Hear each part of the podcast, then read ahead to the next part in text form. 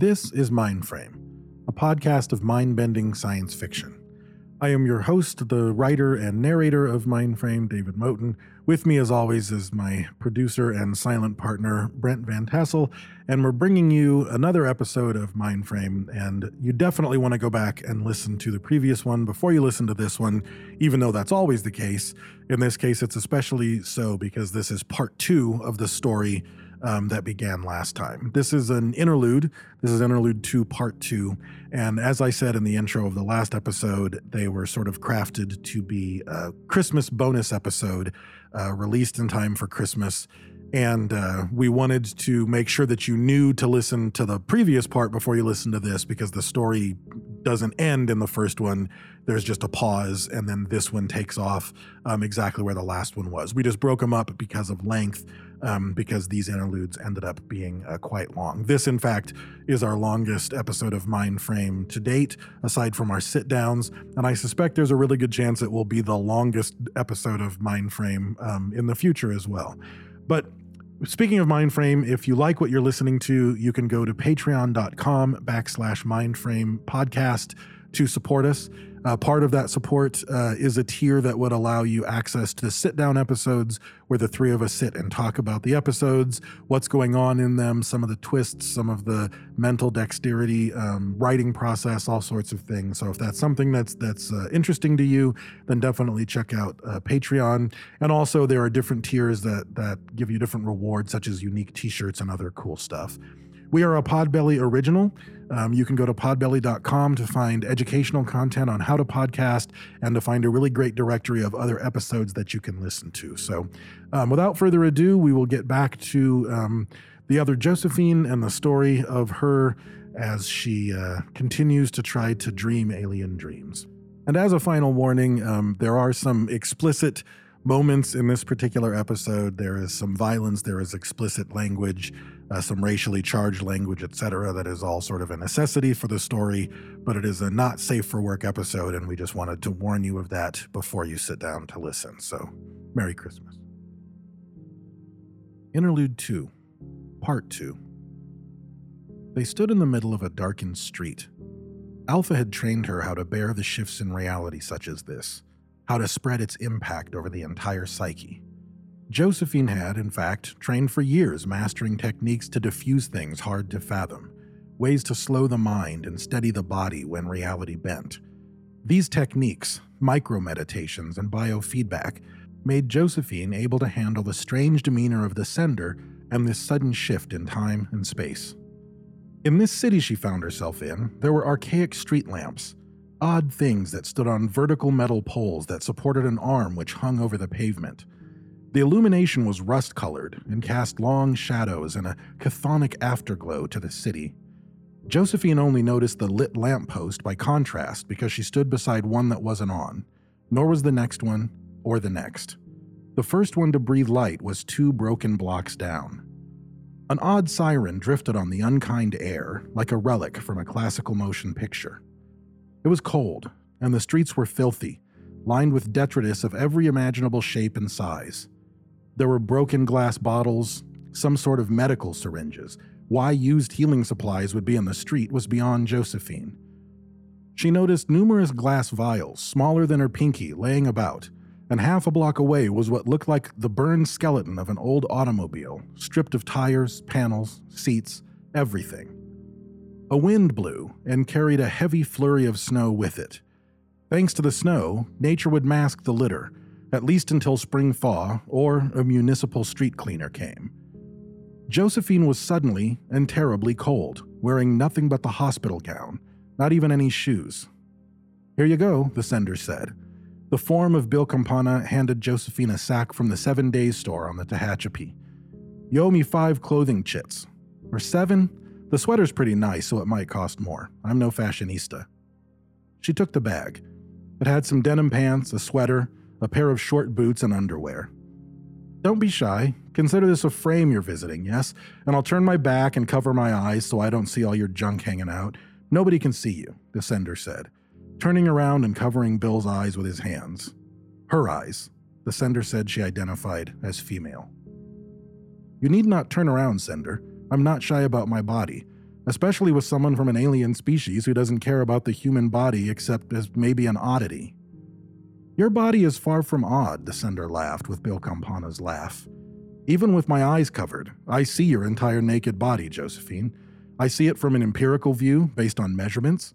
I see it from an objective human view that values certain reproductive, shall we say, roundness as being attractive.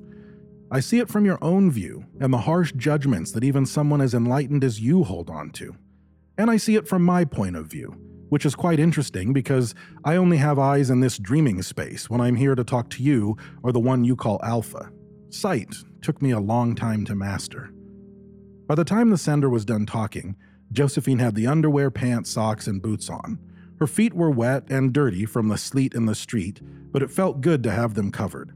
She put the hospital robes in the bag and set it on the ground while she put on the sweater and jacket. The sender was right, it was a very nice sweater, she hadn't felt anything as soft as this in years. Out of habit, she collected the bag and looked for a trash receptacle. Here, the sender said, and took the bag from her. The sender instantly tossed it in with the rest of the filth in the gutter, shaking her head. That type of disregard for the ecosystem was jarring to Josephine. Nobody would do that, lest they get a downvote. My, my, my, you don't like littering. That's very earth friendly. But this is not that. There is no here here. What are we doing here? Josephine asked, echoing the sender's language. And where is here? Josephine felt primally foolish because her jaw was chattering in the cold and she couldn't control it. She could meditate and gain more control through biofeedback, but this time with the sender was precious, not to be wasted on a full meditation. You can't really meditate anyway, Josephine. You're in a dream state. Your body is quite warm aboard the Tehachapi.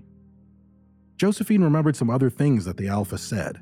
The sender would probe around in her mind, but didn't mean to. It was just the only way. It's not the only way, but it's the easiest, the sender added.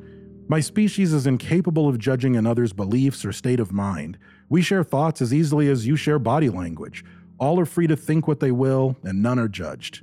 I know, quite an alien concept. Imagine what that would do to our elections if we had elections.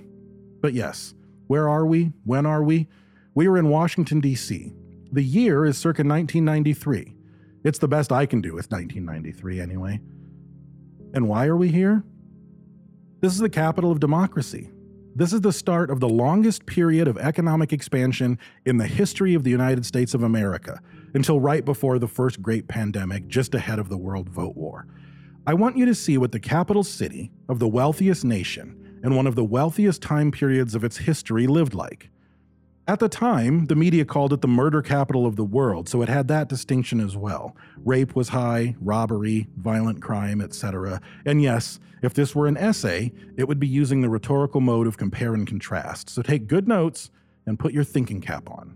The sender handed Josephine a beanie, which she felt funny putting on because of the thinking cap comment, but her ears were awfully cold. She followed the sender as she walked into a nearby housing unit. It was three stories tall made of brick, and a few of the windows were replaced with some type of wood composite instead of glass. She doubted it was intentional or aesthetic, based on necessity and market forces that would have dominated everything in 1993. Yes, they are poor. So po they can't afford the R. The building is legally abandoned, but it is very much inhabited. The particle board can be scavenged from construction sites, unlike the broken glass. Stolen. Let's go inside. Josephine followed the sender up a short flight of stairs. It looked like there was a half basement level that had windows at street level, and these entrance stairs made the first floor higher than the street by half a story. The door had no doorknob, and there was a panel of some sort with a speaker on it, most of which had been pulled off, rendering this communication device useless. Inside was a small foyer. It smelled of urine and stale beer and human fecal matter. But just over those smells was a burning plastic or a chemical aroma oozing from every corner of the building. It was awful. There was a series of what had to be old mailboxes inset in the wall. Most of them were bent and pried open or missing the small metal locking doors entirely. Of the few mailboxes that were still intact, one read 2C, and a piece of tape was posted just below it. It read, Ball, in a unique bulbous colorful font. She had seen similar writing on the outside of the building sprayed in paint, but she couldn't read what it said. That's us, the Ball residence, just upstairs.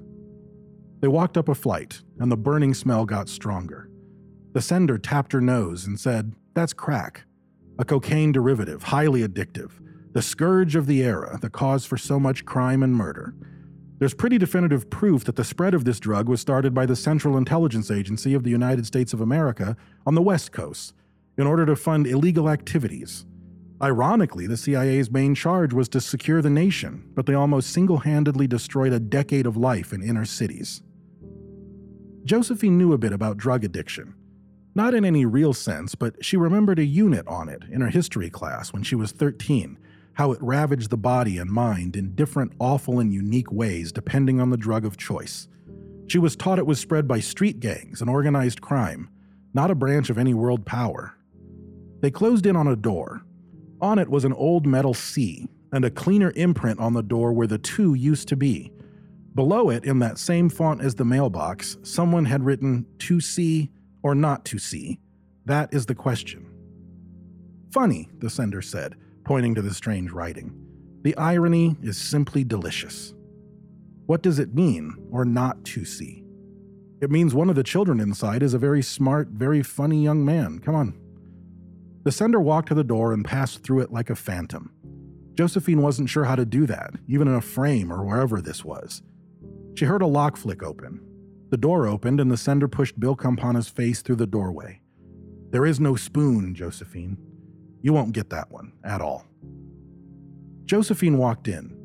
Music was playing from a large device that had speakers larger than dinner plates embedded in its metal frame. It was classical hip hop, two men going back and forth with each other in a verbal interplay about someone named Santa Claus. There was a loop of brass horns with a scratching sound. Beneath it all was a constant jingle of a set of small bells that seemed incongruous with this style of music. At the table, there was a man in a one piece set of filthy waffle fabric that was once off white but was now reminiscent of the filth from a chimney. He was half asleep in his chair, a tobacco cigarette hanging limply between two fingers. The smell of the tobacco was a welcome relief since it covered up the smell of the burning chemicals for a moment. At the same table was a child, maybe 12 or 13, using nubs of various colored crayons, pens, and colored pencils to practice that old font she kept seeing. They all seemed to be African American. The child was currently drawing on the inside of a white paper bag stained with some sort of food grease. The apartment was far smaller than even a single housing chit would afford for an individual under WorldGov. For a family, it was utterly unfair. This main room seemed to act as both kitchen and living space, and there appeared to be one bedroom in the back. A small, tattered metal sculpture was on the center of the table. It was shaped roughly like a pine tree and was made of fake branches supporting hundreds of tiny flaps of what looked like a highly shiny aluminum foil or other thin metal. There was a strand of small lights winding around it and then around the circumference of the table. It was covered in white pieces of paper made from the same type of bag the child covered on.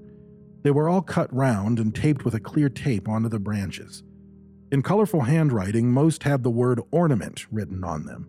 One said Santa, one said Mama, another said the twins, a few said McDonald's with a great yellow looping M, but those seemed printed instead of hand drawn. Perched atop the tree was the plastic molded head of what looked like a grimacing turtle with a red cloth mask covering its squinting, angry eyes. A woman sat watching an old cathode ray television set that seemed at the end of its life cycle. The top half was a bleached out smear of what should have been the bottom half of the image. Below that was a mostly black and white scene. It appeared to be animated dolls of some sort, most likely filmed one frame of movement at a time. One character was a Caucasian male with a bald head and a dense white beard and curling mustache. The other character, oddly, was perhaps a horse with a nose that glowed red and illuminated the old man, making him shield his eyes. The woman watched it with no sound, the hip hop music filling the space instead. It's a reindeer, not a horse. And that's St. Nicholas. It's a children's show from 1964 about Rudolph the Red-Nosed Reindeer. He guides Santa's flying sleigh through storms with the brightness of his nose. It is science fiction? Josephine asked. An overlap of clever marketing, really. It's a sort of corporate culture religious overlap in a way that makes your species ideal to join the Kel Democratia. First, the old man is St. Nicholas. He was a pagan or pseudo religious figure from antiquity, but a beverage company called Coca Cola popularized the figure to sell more of its sugary soft drink in the winter months when nobody wanted it due to the cold. Meanwhile, a department store called Montgomery Ward wanted to lure children in to whine until their parents bought them every single toy. They created a free coloring book that told the story of Rudolph. This was in 1939.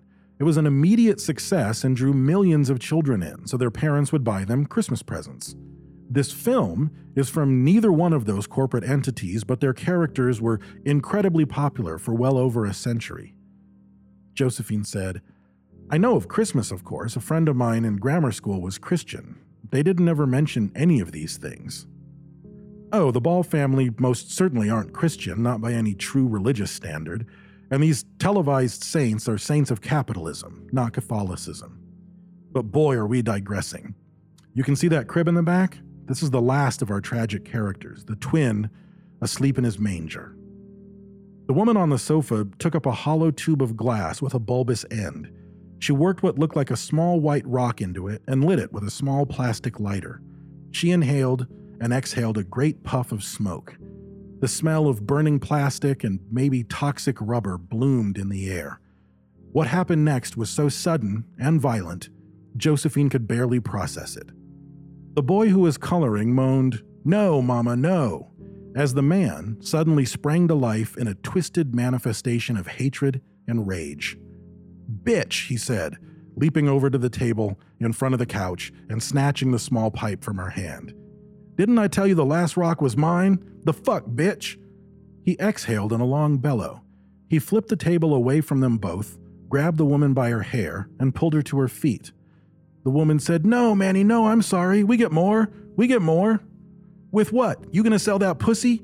You gonna suck a dope man's dick with those gray ass lips? Don't nobody want you. Don't nobody want you. He flung her face into the cathode ray tube. The effect didn't meet his standard, so he did it a second time, and a third. The woman fell crying with a bloodied face and mouth. The tube no longer functioned. Not my mama, the boy cried. He jumped up and ran to protect the woman. He stood defiant with a blue colored pencil in his hand, brandishing it like a weapon. Little nigga, you must be out your mind, the man howled. He strode to the kitchen, grabbed a large knife from the sink overflowing with dishes, and walked back to the child and woman. She was trying to shield the boy with her body, and the man stabbed indiscriminately. There were screams of pain and horror as the knife found its mark in the woman's thigh and pelvis and stomach. As she writhed and fell, he kept stabbing at them both, landing a blow directly to the child's throat. He gasped and gurgled and fell to the floor, slowly drowning in his own blood. The man stabbed the woman ten more times, threw the knife on the couch, and stormed out the front door. He came back in seconds later, covered in blood, to grab his cigarettes and a large, filthy jacket. He left. The music was now a song with several men singing a chorus asking the world to let it snow. Their voices ranged from a deep bass to a high tenor. The sound was offset by the final wet slaps for air coming from the child's throat, and as those slaps fell dormant in the lifeless child's jagged throat, all was penetrated by the wail of an infant. Out of sheer instinct, Josephine ran to the back to help the child. In the crib were two babies, one was still and ashen and obviously dead. The other was keening with a voice renewed by fear and the violence it had just heard and couldn't understand. It was maybe four months old. The sender stood next to Josephine and indicated the baby, saying, And thus, the line of the Ball family is reduced to one. That man was just a boyfriend. He was killed two weeks later, according to police records, trying to steal some shoes from a 15 year old with a gun. Josephine thought she might retch. No spoon, my dear. You don't have a stomach here, and it doesn't have food in it, and it wouldn't do much to stand out in this apartment anyway. What, what is this? Josephine said, mouth watering with bile. Did this really happen?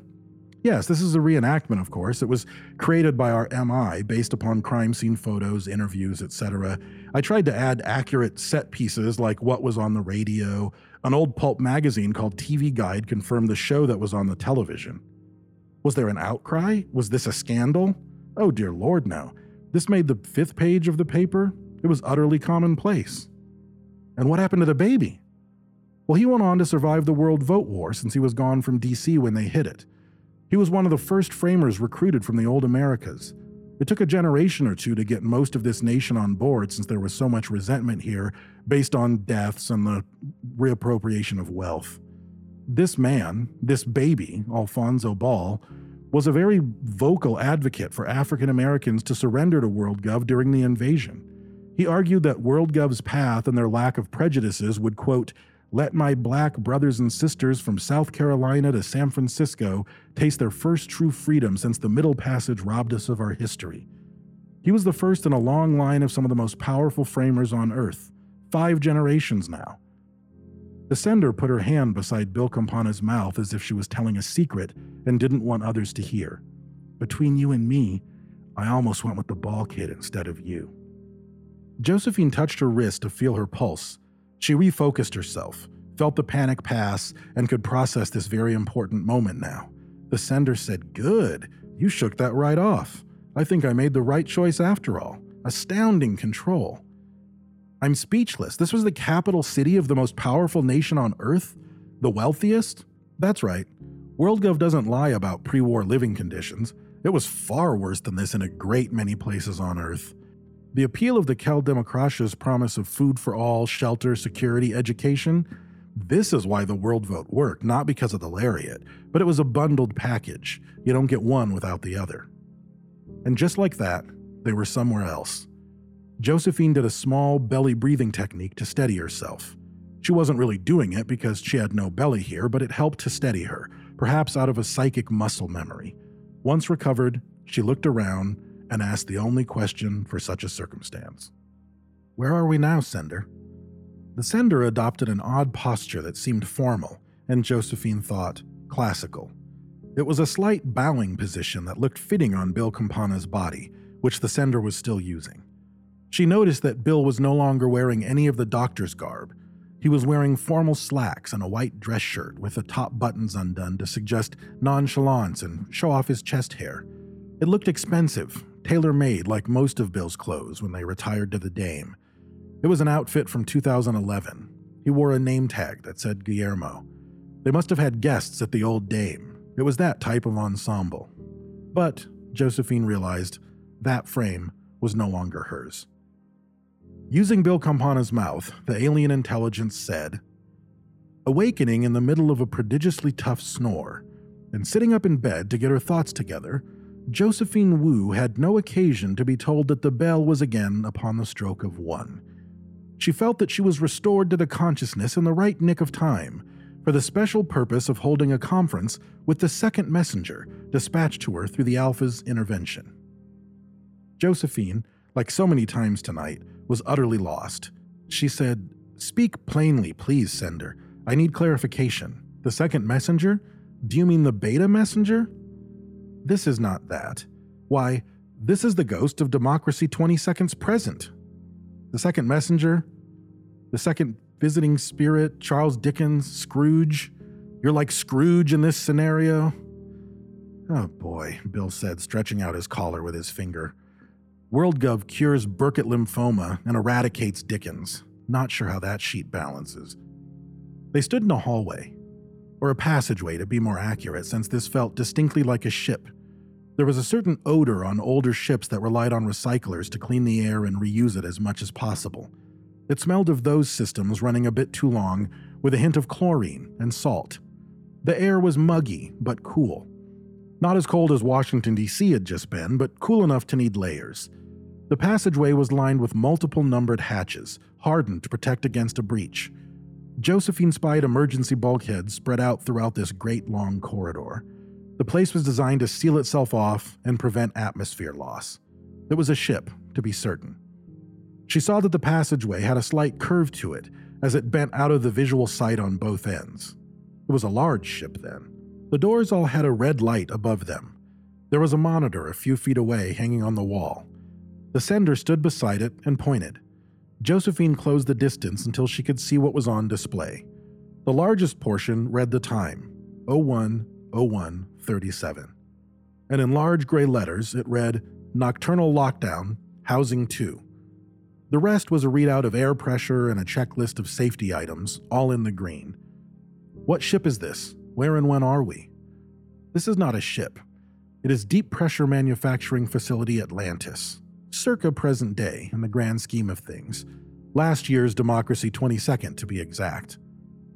What are we to see here? Josephine asked. Another lesson, another ghost. He's right through there, Labor Quarters 2C17. The sender walked to the door that was labeled with that number. The paint was worn.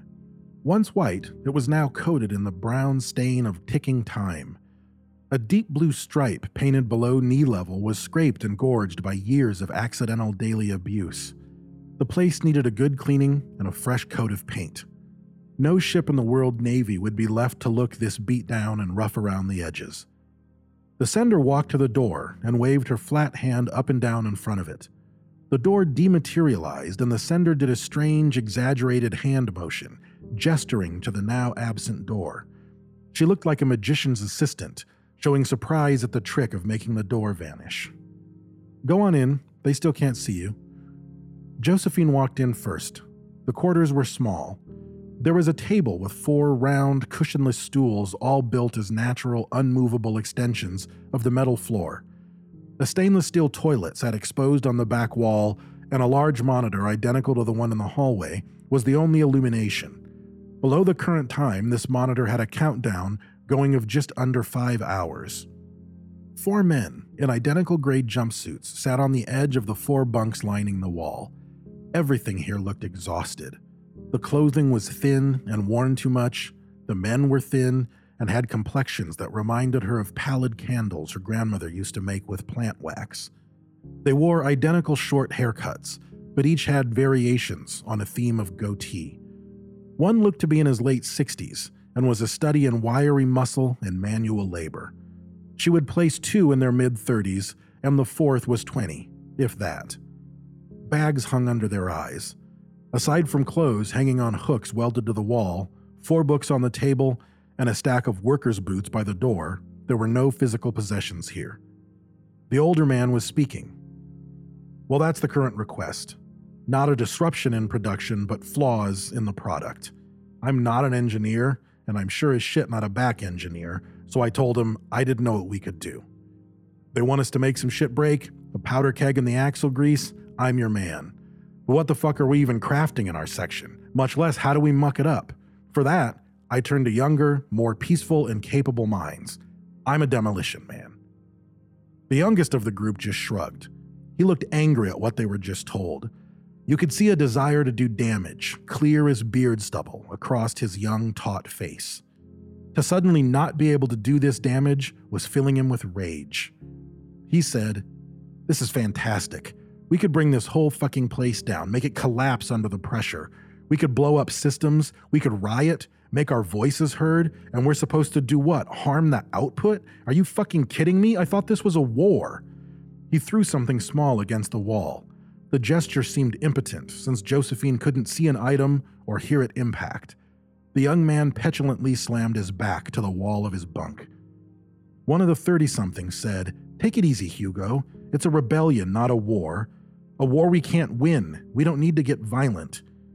He adjusted his belt in an odd way that made him look like he was about to panic. Oh, violent is exactly what. The older man cut off the younger by simply saying his name like a two syllable bark Hugo. The second 30 something said, Well, I know third shift had trouble, what was it, two cycles ago? They did something wrong with the nutrient flow that fed into the vat of the ceramic walls or whatever it is we're baking.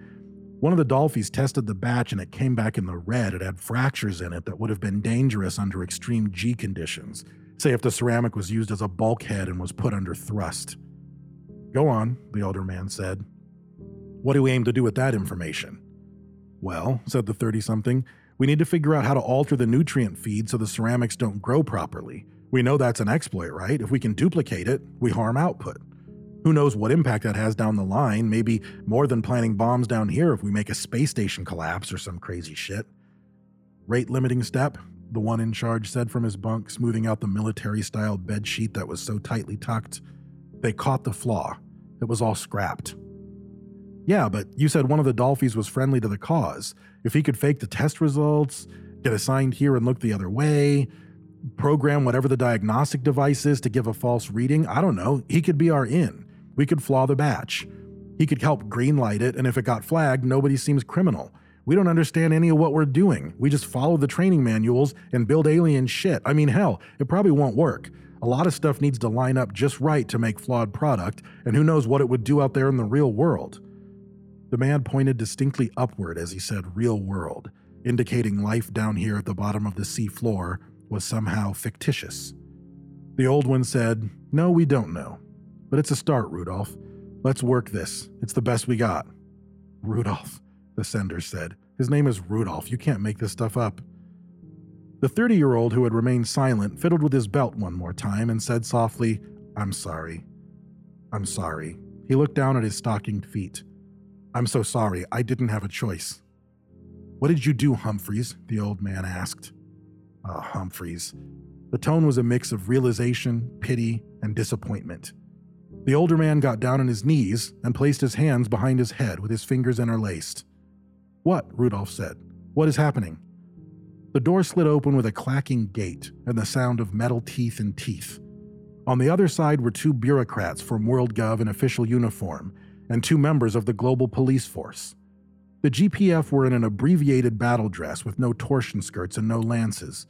Josephine supposed the lances may not be able to get a charge down here in Atlantis. There were probably no MOUs at these depths. They had sabers on their side, one of them spoke with the cadence of a practiced line, a line that was now devoid of all syntactic meaning, but it was important to say under the circumstances. You are formally under arrest by the global police force. You have all rights demanded of you of the world vote, assuming a peaceful surrender. The young Hugo made a jerking motion with his sleeve, but nothing seemed to happen. He did it again as he lunged forward, and this time, a thin white sliver about three inches long appeared in his hand.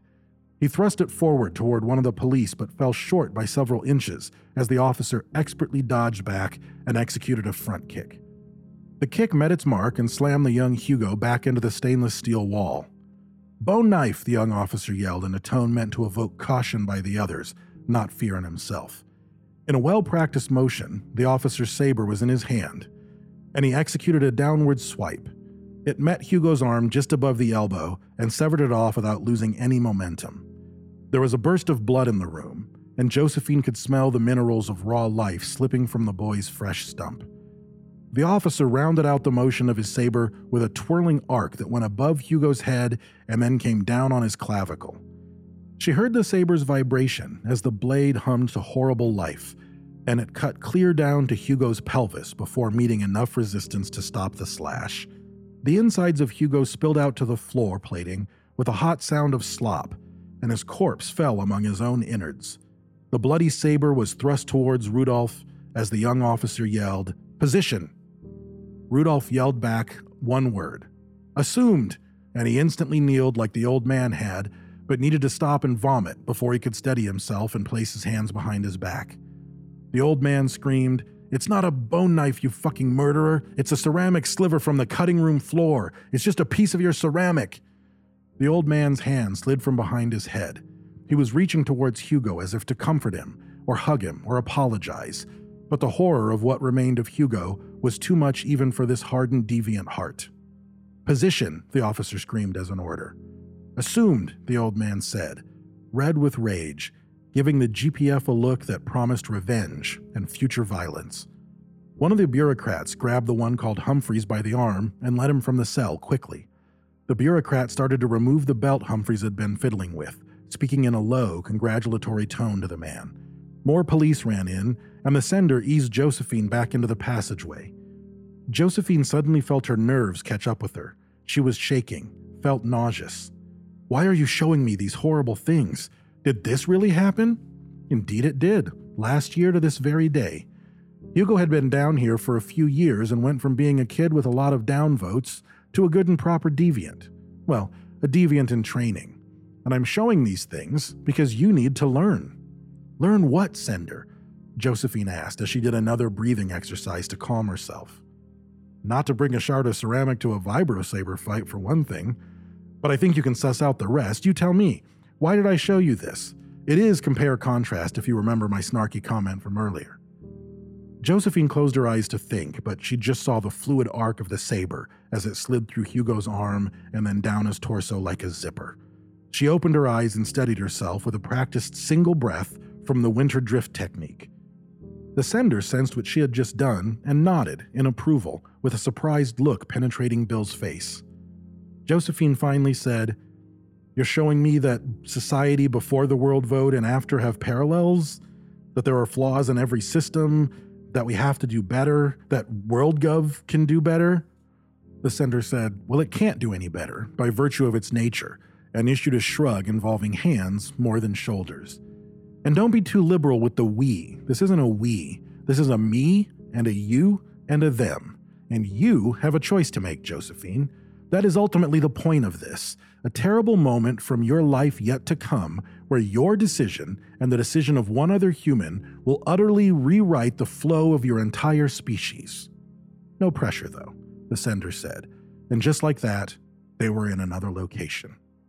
This one she recognized instantly. She was in the Combat Information Center of the Eleanor Gray. She lived on this ship for years, but inside of a framing chamber. Ironically, her familiarity with the ship came mostly from binge watching all eight seasons of the reality show called My Life on Eleanor when she was a child, long before she was old enough to serve on that ship.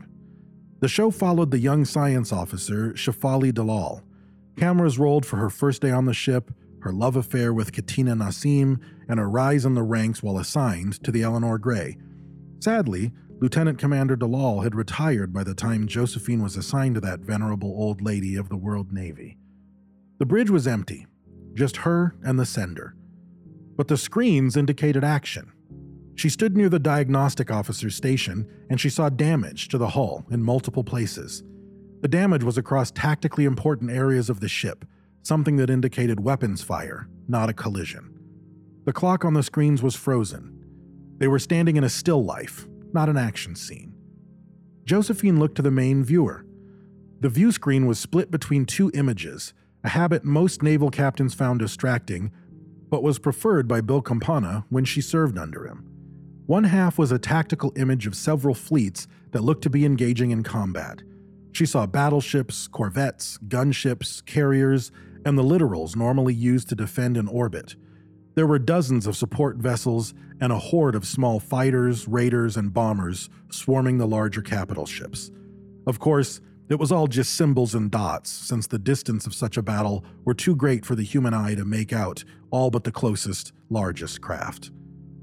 The other half of the view screen was a close up camera of the bladder that normally strapped giant rocks and hunks of ice to the nose of the ship. Now the bladder was modified. It was a docking clamp and it was docked to something that anyone on Earth would know. It was docked to an iconic segment of the Lariat itself. One reason for the Eleanor Gray's enduring importance was that it was meant to push the Lariat to its final position at the moment it activated. Very few ships could generate enough thrust to move so much mass efficiently, but the Razor class could. However, Josephine was quite certain that none of WorldGov's plans included a naval battle involving multiple factions. The sender snapped Bill's fingers, and suddenly, the Alpha was added to the still life. The old man was frozen in time. His white robes flowed wildly as if perturbed by strong currents in the air. More importantly, his outstretched hands encircled, but did not touch, an orb of such purely reflective chrome that it was hard to look at. Light bent and angled from it, refracted in perfect ways that the human eye had a hard time accepting. The orb floated in the air at chest level, slightly larger than a soccer ball. His eyes glowed the white of a lightning storm, bright as a welding torch. Josephine found she was covering her eyes with her hand to look at him. Somehow, this action reminded her of the show on the television back in 1993 St. Nicholas shielding his face from the light of the one who was meant to guide his path. Alpha's face was a calm concentration. The sender snapped again. Next to appear was a dark figure of stark contrast to the Alpha, a woman, fairly short and muscular. Her hair was pulled into a proper naval bun, and it mimicked the dark color of the World Navy captain's uniform. Her name tape said Campana. so this was Bill's daughter. She was pointing toward the view screen. Unlike the Alpha's calm face, hers was distorted in a frozen scream. Two veins bulged in her thick neck, making the tight, high, smart color seem uncomfortable. Her outstretched hand was indicating something occurring on the main view screen. The sender said, The phantom slowly, gravely, silently approached. When it came near her, Josephine bent down upon her knee, for in the very air through which this spirit moved, it seemed to scatter gloom and mystery. It was shrouded in a deep black garment which concealed its head, its face, its form, and left nothing of it visible save one outstretched hand. But for this, it would have been difficult to detach its figure from the night and separate it from the darkness by which it was surrounded. The confusing sentence was punctuated with another snap of fingers, and this time the bridge was filled with its entire crew and then some. The seven station officers were active at their posts. The lighting shifted as the colored condition light near the lift came to life in a burning red. The officers were all engaged, panicked, screaming, and filled with the intense emotion of a naval battle. Six Marines were also here in the CIC. Three of them surrounded the Alpha with sabers drawn. The other three stood near the lift, pointing their own swords at a man and a woman wearing black framers' robes. The woman was injured, face bloodied, and the man held her, shielded her with his body between the Marines and his charge. What is happening here, Sender? When are we now? Why, this is the ghost of the 22nd of democracy yet to come. A year from now, just days before the New Year's when the Lariat is set to create a portal from the Scutum Crux arm to your Orion spur and let an entire fleet of alien vessels pop into Earth space and an entire fleet of Earth vessels pop out through the other side. The Lariat is literally closing or tightening. Your call. And how are we seeing the future? Is that a gift you possess? I see time in odd ways that are difficult to explain to a species so linear, as for this happening, I won't be, am not, and have not been here, so I can't say much. Is it accurate? More or less. A prediction, really, based on the analysis of our best merged intelligence. Kind of like what you would call an artificial intelligence, but more mergy. It's a best guess. For example, I don't really know what music will be playing. But I know the players, the ships, the captains, who is likely to be on the bridge, who is likely to arrive any second. Mostly, I wish I knew what song he picked. A song, Josephine asked, but her voice never rose to indicate it was a question.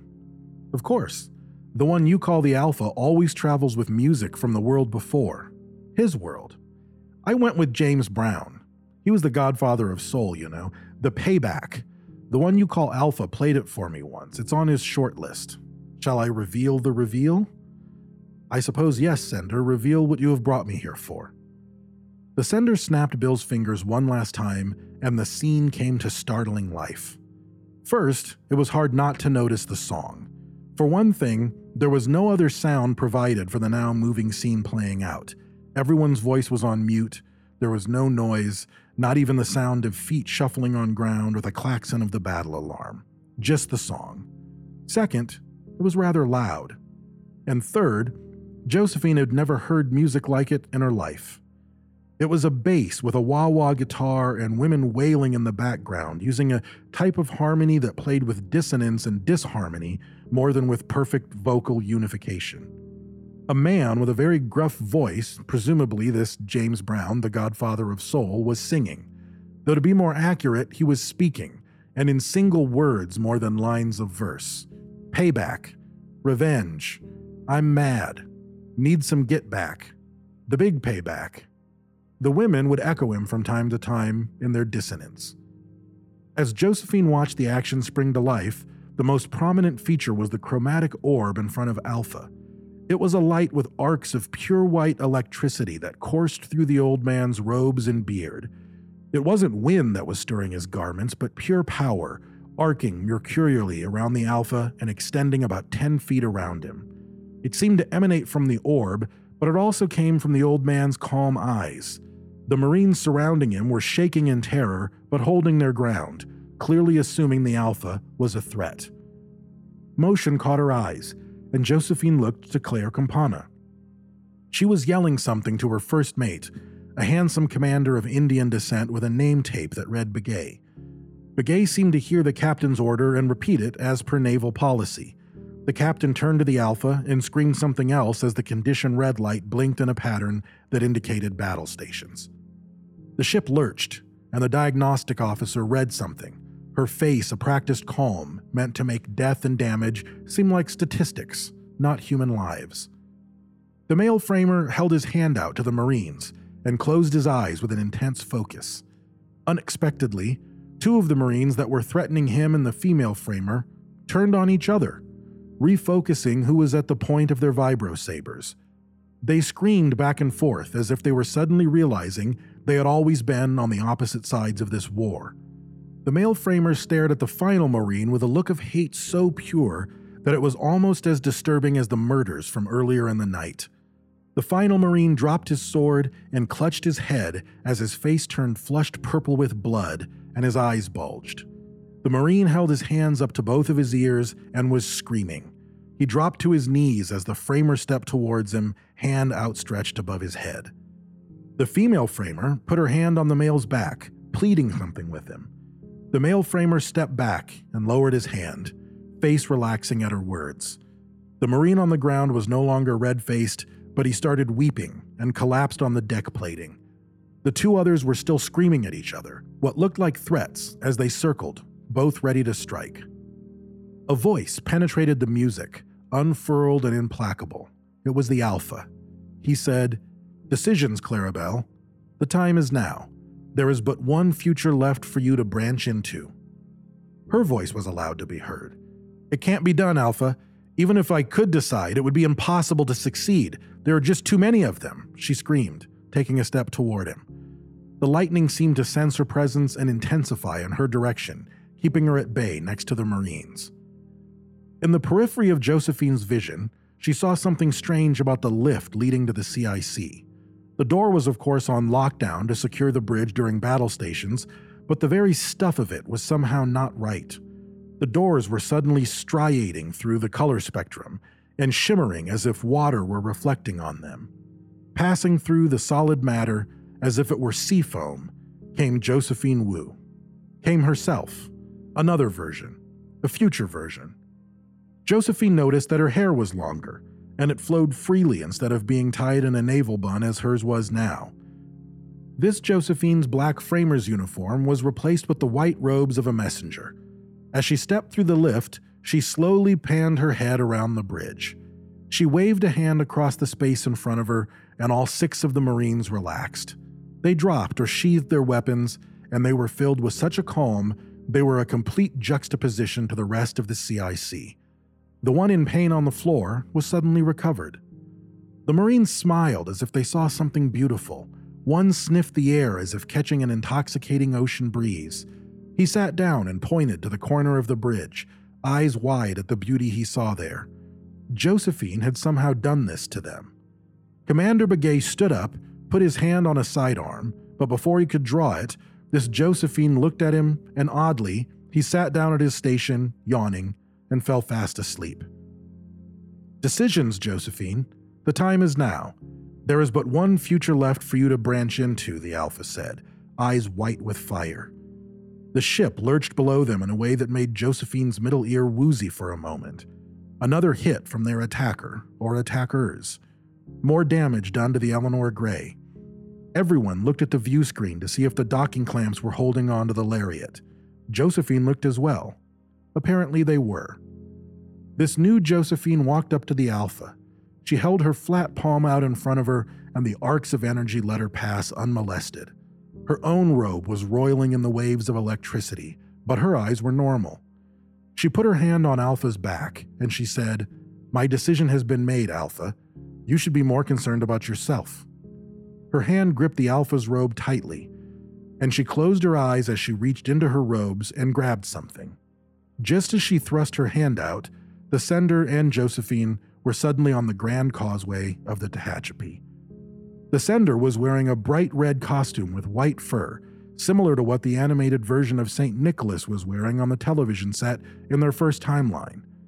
He wore a floppy red hat topped with a puffy white ball, and in his hands he held a fake white beard. He spoke more of his nonsense as he had done other times tonight, saying, Yes, and the bedpost was her own, the bed was her own, the room was her own. Best and happiest of all, the time before her was her own to amends in. I will live in the past, the present, and the future, Josephine repeated as she scrambled out of bed. The spirits of all three shall strive within me. O Bill Campana, heaven and Christmas time be praised for this. I say it on my knees, old Bill, on my knees. As he fell silent, the only other sound was the flow of a fake stream running down the center of the lane and the almost invisible constant of the engine's thrum. The sender pointed into the window of the Seven Days shop, and a giant plucked dead bird hung in the window. Like many things tonight, its presence was sudden and visceral. A small boy wearing archaic clothes from several centuries ago stood looking in the window, his hands pressed to the glass. Now's your chance, Josephine Wu. Go for it. The sender pointed at the boy, unable to contain her excitement. Josephine breathed. The sight of the boy was very off putting. Even though she knew they were in the place of dreams, seeing another human being who wasn't Fang roam these halls was not right. Funny how straining under the bonds of isolation for a year would suddenly be the norm when faced with another human being in her rather large living space on this secluded ship's deck. The sender handed Josephine an old scroll of parchment tied together with a pretty red bow. Josephine undid the bow, rolled the paper open, and saw what appeared to be the script from a play. It was a dialogue between two characters. One was named, logically, Josephine, and the other was Boy in Sunday Clothes. Please, please, please say it, the sender entreated. Josephine doubted that this was going to help her become a messenger or connect with this alien being, but to use this priceless time to play a game of acting seemed direly important to the sender. She had to remind herself that this being was not human, so the peculiarities of character must be forgiven. Thus, Josephine held up the scroll and read aloud, starting with her first line What's today? The boy in Sunday clothes asked, Eh? Josephine, what's today, my fine fellow? Boy in Sunday clothes. Today? Why, the 22nd of democracy. Josephine, the 22nd of democracy? I haven't missed it. The spirits have done it all in one night. They can do anything they like. Of course they can. Of course they can. Hello, my fine fellow. You can stop from there, the sender said. You're really not selling it, which I can handle. Mostly, we're just out of time. You ask him about the turkey. He thinks you're a walker and are putting him on. You give him a crown for his efforts. The bird, which gets eaten, goes to the little crippled boy who had endeared himself to you. It's a, it's a whole thing. But the alignment is shifting and our merger is almost done. For tonight. I'm afraid I don't understand the literary reference. I'm truly sorry, Sender. You seemed very excited to present this to me. Yeah, well, Sometimes even the classics die. Sender, back on the bridge, or more accurately, in the future, what decision do I have to make? The same one as Captain Claire Campana. The same one as we all do, my dear. To see or not to see. The sender laughed, continued. You must decide between the two great sides warring over this pale blue dot of yours.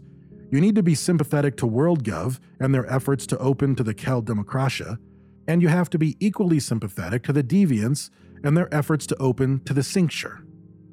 The cincture, Josephine asked, shaking her head. More's the reason you and I need to chat when the stars align, my dear. You must know of both sides. There are far more than two factions involved, but only two who can speak with humans. To see or not to see. Who do we serve? What side are we on? How do we make the galaxy a better place for those we care about? What is the cost of our action, our inaction? What is the cost? Josephine said, Those things that the framers and my future self were doing, those can't be done by humans, can they? But of course they can, the sender said. How do you think the Deviants won the World Vote War? They lost the World Vote War. Sorry. Will win the World Vote War, have always won the World Vote War. Time tenses throw me off. And speaking of time, mine is up for this evening, Josephine Wu. You will have a year to forge your decision, and you won't know your decision until that very moment that we just saw. You'll think you have several times, but you won't have, not until right then, walking into that very moment for the second time. give or take a song. You have a year to train, to master, to be the person you were in that image, to hone the gifts that the deviants used a century ago in their fight as rebels. They are lost gifts, concealed by and impossible to recreate by WorldGov, but not forgotten ones. I will see you on another evening, Josephine, when Christmas Eve doesn't make me do foolish things. Please do foolish things, Sender. I'm very confused by them, but I suspect they are there for a reason and will help us to ground me through otherwise disturbing images and emotions. The sender used Bill's face to smile a smile full of love and said, I wish I could take that sentiment, roll it up like a newspaper, and slap the one you call Alpha in the fucking face with it. A hundred years with that one, and you get it in one night.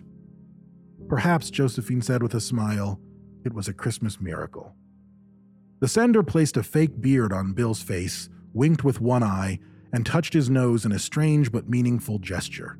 He issued an artifice of a laugh, an exaggerated ho ho ho, as he rubbed his belly.